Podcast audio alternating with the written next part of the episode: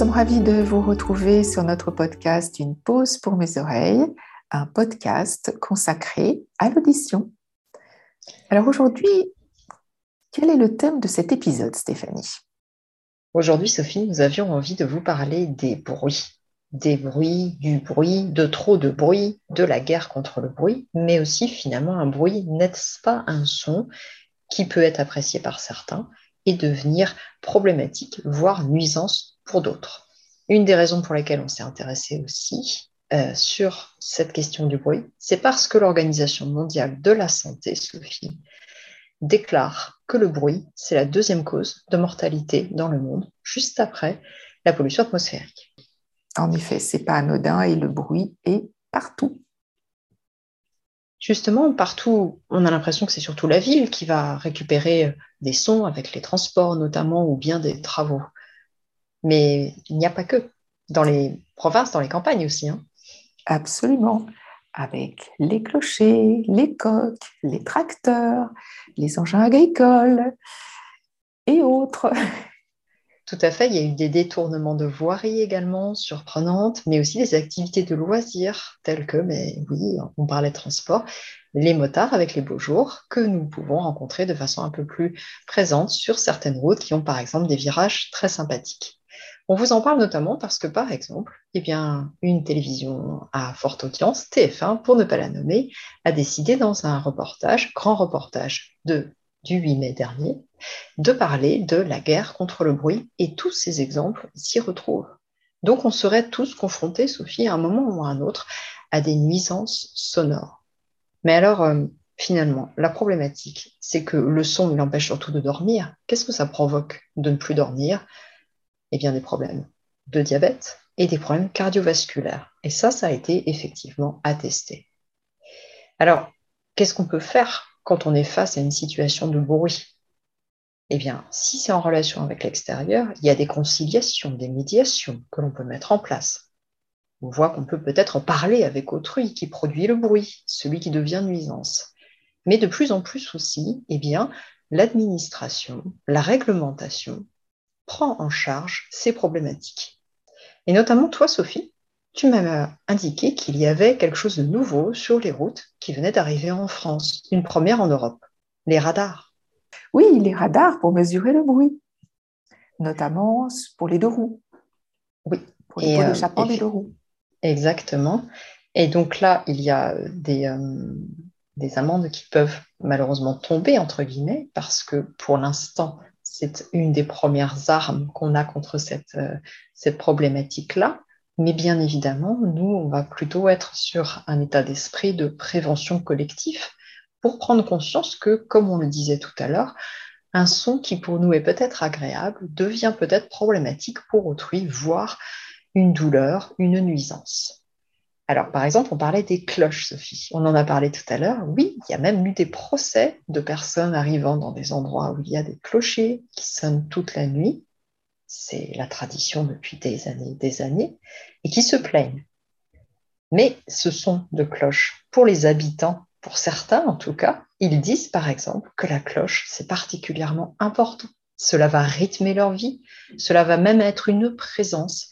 Et j'ai même entendu dans ce reportage, Sophie, un des habitants dire, mais si la cloche s'arrête de sonner, je crois que j'en pleurerai.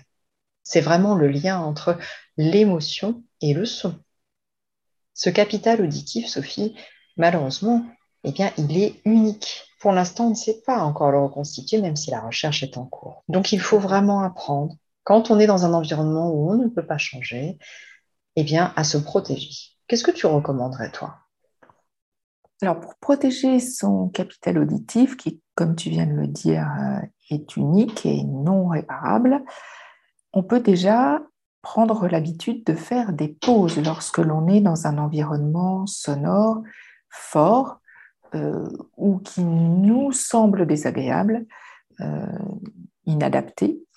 Donc on peut faire des pauses de façon à reposer son système auditif. On peut aussi, dans une certaine mesure, se protéger les salariés qui travaillent dans des environnements professionnels très bruyants euh, sont protégés avec des casques spécifiques hein, tous les métiers.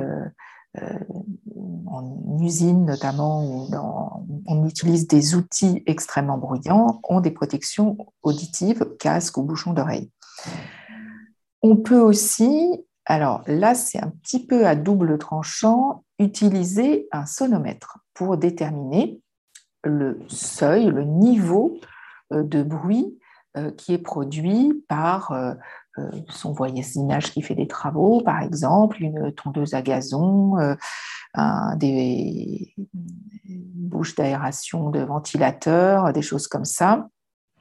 Le problème, c'est ce qu'on dit toujours avec Stéphanie, c'est que si on se protège trop, qu'on se surprotège en étant toujours en train de regarder euh, les résultats euh, donnés par son sonomètre, ça va avoir un effet qui peut être euh, contre-productif parce qu'on va, on va devenir obsédé par le niveau sonore produit par ces engins qui nous entourent. En revanche, quand on, on ressent euh, une sensation douloureuse, là, ça peut être intéressant de voir quel est le niveau sonore pour savoir s'il faut soi-même se protéger euh, ou euh, faire des aménagements si c'est un environnement sonore extérieur pour ne pas subir et potentiellement détruire ou endommager son capital auditif. Je te remercie, Sophie. Tu me disais tout à l'heure que même au quotidien, euh, sans penser être euh, agressé par le bruit, si on a une fatigabilité de l'oreille, par exemple quand on regarde la télévision, il faudrait être alerté par ces fameux moments de publicité. Tu peux m'en dire plus? Ça, c'était hyper intéressant. Oui, alors ça, euh, j'avais lu ça dans un, article que tu, tu m'avais envoyé d'ailleurs, qui est un, le numéro d'avril de Science et Vie, qui euh, parlait du son compressé euh, qui, existe depuis, je crois, la production des disques CD. Et on, s'en rend notamment compte de ces sons compressés au moment des pauses publicitaires. On a quasiment tous, pour ceux d'entre nous qui, écoutaient, euh, qui écoutons pardon, encore la télévision, d'avoir un niveau sonore qui augmente pendant les pauses publicitaires ben, ce n'est pas juste une impression. C'est que depuis euh, les années 90, euh, donc, où il y a cette possibilité de comprimer euh, les sons, ça, permet de comprimer les sons pour pouvoir diffuser en plus du son un message par-dessus le son, donc le message publicitaire en l'occurrence, sans dépasser le volume maximal imposé par la loi. Donc, plutôt que les décibels, qui là vont rester dans une zone euh, acceptable pour la loi, c'est la sollicitation qui est très importante de l'oreille interne qui va nous donner cette impression d'avoir un, son plus fort et qui donne cette impression de, hausse de volume. Et donc, le son de la publicité reste au maximum tout le temps, ce qui nous donne cette, euh, impression de, euh, de, de, son plus fort. Et bien sûr, tous les publicitaires ont repris euh, ça, euh, et donc on a cette, euh, et cette sensation qui n'est pas agréable d'avoir ce son qui augmente. C'est juste qu'il est compressé. Donc ça, voilà, c'est un, un souci qu'on rencontre pas que dans les publicités d'ailleurs. Oui, et bah, du coup, euh, là, on peut appuyer sur le bouton pause euh, ou baisser le volume. Là, pour le coup, on peut être maître de ce, de ce type de son qui euh, va peut-être se surrajouter à ce qu'on a déjà subi de par nos activités, notre lieu de travail. Tu parlais tout à l'heure effectivement du travail qui est proposé d'accompagnement, de, prévention, parce qu'il y a même maintenant une semaine de la santé auditive, ce sera la rentrée, on vous en reparlera. donc, on voit vraiment une préoccupation vis-à-vis -vis du bruit, du son, de la de l'oreille de tout à chacun. Euh, et ces réglementations, d'ailleurs, sont aussi des réglementations acoustiques que l'on va retrouver dans tout le domaine du BTP. C'est assez vaste, assez complexe, mais euh, il y, a, des acteurs dont on vous parlera tout à l'heure pour mieux, mieux, mieux savoir un petit peu comment s'y retrouver, peut-être faire appel à eux en cas de problématique. En tout cas, ce que tu m'as dit aussi tout à l'heure, euh, c'est cet échange qu'on avait eu, c'était finalement, on a, oui, des personnes qui vont beaucoup souffrir du son, qui viennent nous voir en sophrologie, et ces clients euh, vont nous parler d'une sensation d'agression, en fait, hein, du son, donc par les sons extérieurs. Donc, on a déjà parlé de l'hyperacousie, euh, aussi spécifiquement de la misophonie quand ça émane, par exemple, des hommes. Donc là, on retouche la problématique. voilà, on retouche la problématique émotionnelle hein, d'un son. Euh, je vais être moins touchée par le son d'un voisin que j'apprécie que par le son d'un voisin que j'apprécie pas. Euh, voilà. Mais il y a un bruit de mastication, de choses comme ça qui casse énormément de gens. tout à fait. Mm, mm. Ça, c'est très, ça, c'est quelque chose qui reste. Euh, bon, D'ailleurs, il y a des personnes qui, qui, se souviennent avoir eu des phases où ils ne supportaient pas l'autre quand ils mangeaient, des choses comme ça. donc, ça reste en plus en mémoire. Donc, donc, on a vraiment, nous, un accompagnement à avoir aussi à ce niveau-là sur qu'est-ce que je me raconte du son, comment je, le vis à ce moment-là, en plus des, des précautions de pause, de récupération avec les techniques que nous connaissons. Euh, et puis, ben moi, je, c'est ce qu'on s'était dit très rapidement, toutes les deux, quand on a préparé cet épisode. Oui, mais ça, c'est des sons extérieurs. Mais qu'est-ce qu'on fait quand on a un son intérieur sans cesse? Et là, évidemment, on va boucler avec l'acouphène. Quand on a des clients qui viennent nous voir et qui disent, moi, je voudrais pouvoir appuyer sur le bouton pause et retrouver un certain silence, on en reparlera, qu'est-ce que ça, s'appelle Le mot silence? Et là, oui, mais euh, effectivement, je ne peux pas vous proposer qu'il y ait plus de bruit parce que pour eux, ils l'appellent bruit. En revanche, on peut commencer à faire une petite modification. Ce fameux bruit peut peut-être devenir au fur et à mesure un certain son avec lequel on va peut-être dialoguer, que l'on peut peut-être personnifier Sophie, euh, tu me parles souvent de ce que j'avais fait au départ, quand j'ai eu la couffaine, de l'avoir appelé mon petit Jiminy Cricket. Mais en réalité, ce que j'ai fait, c'est de colorer tout simplement ce son euh, qui était devenu un bruit agressif en quelque chose d'un peu plus sympathique, doux, euh, que je connaissais dans mon environnement, pour pouvoir là aussi commencer un certain dialogue. Il y a aussi le fait d'avoir recours, d'ailleurs on le voit dans le petit reportage, de la même manière que nos clients le font, euh, à un moment donné, là ce coup-ci c'est moi qui décide du son, ou peut-être décider d'un environnement sonore adapté. Par exemple, Sophie, les bruits blancs ou les bruits roses qui peuvent nous aider pour nous endormir ou pour récupérer. Alors, ce qui est intéressant, c'est que, en effet, quand on a, comme toi ou moi, des acouphènes, c'est le processus, on en a déjà parlé, le terme n'est pas beau, mais d'habituation, c'est-à-dire de s'habituer à vivre avec nos acouphènes. Et tous les sons qui peuvent nous convenir pour détacher notre attention de l'écoute de nos acouphènes vers un autre son qui est plus agréable, c'est comme une gymnastique. On va, à chaque fois qu'on porte notre attention ou tout simplement qu'on entend notre acouphène, on va déporter notre attention sur un autre son. Euh, ça peut être un bruit blanc, un bruit rose, des bruits de la nature, une musique qu'on apprécie et qui ne, ne, perturbe pas notre audition, qui ne, fait pas, euh, euh, ne génère pas de, de douleur.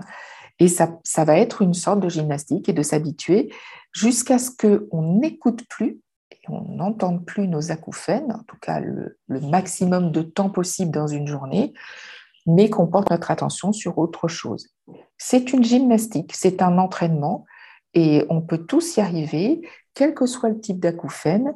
Euh, alors, je parle pour des acouphènes peut-être non pulsatiles parce que là, c'est encore une une autre perception. Mais le but est que au fur et à mesure, au début, ça va peut-être être quelques minutes, puis après un petit peu plus longtemps, puis après encore un peu plus longtemps, jour après jour. Et du coup, notre cerveau va s'habituer à ne plus entendre les acouphènes.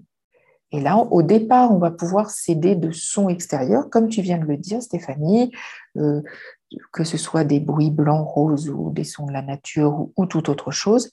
Et au final, on va ne plus avoir besoin de ce support extérieur et notre cerveau va arriver à, ne plus les écouter, ou en tout cas une partie du temps, ce qui va être très reposant.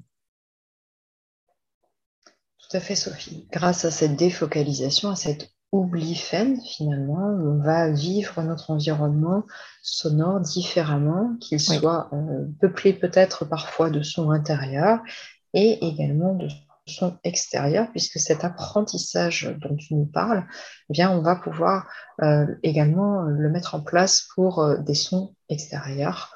Euh, et là aussi, nous, on accompagne les personnes vers cette habituation en quelque sorte et cette mise à distance. Et des exercices particuliers, euh, on se sert effectivement du psychocorporel dans la technique et la sophrologie. En revanche, on va rester tout à fait euh, bah, réaliste. Hein. C'est que lorsqu'il y a des vibrations, on ne peut pas se protéger, par exemple, d'un point de vue auditif avec des bouchons auditifs ou même avec des casques anti-bruit, puisqu'il y a un ressenti au niveau de tout le corps. On peut travailler à avoir une détente la plus globale, euh, la plus parfaite possible. Hein. Par exemple, il y a des personnes qui vivent des vibrations dans le cadre de leur travail, par choix, par passion. Euh, ils s'y sont habitués. Euh, il y a également voilà, toute une frange de personnes qui ont habitué leur corps. mais si on sent que c'est vraiment quelque chose qui va être délétère, euh, voilà, là, je crois qu'il faut prendre certaines décisions qui peuvent peut-être être un peu radicales, mais qui vont surtout être vers une préservation, je le rappelle.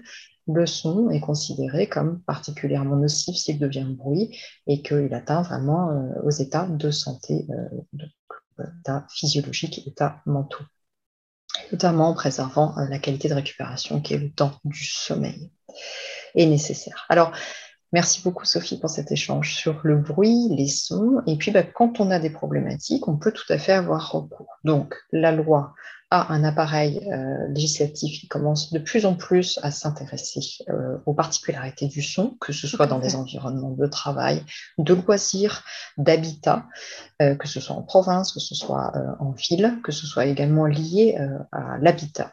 Vous avez un centre d'information et de documentation autour du bruit qui s'appelle le CITB.fr, sur lequel il y a beaucoup d'informations. Ils font paraître également une lettre euh, ils font euh, des actions. Euh, la JNA, toujours, va être un des acteurs qui va pouvoir nous aider. Je rappelle que pour les accompagnements, tout ce qui va être là des démarches juridiques, ben, vous pouvez disposer bien sûr des professionnels que vous pouvez contacter, mais il y a aussi très souvent dans des mairies eh bien, des moments où vous pouvez avoir accès à un entretien gratuit avec un avocat il reste toujours les problématiques avec autrui. Et là, euh, les médiations, les conciliations, la communication, c'est-à-dire s'écouter les uns les autres, ça reste aussi une possible solution. Nous vous rappelons que vous pouvez vous abonner à notre podcast sur votre plateforme préférée et sur YouTube.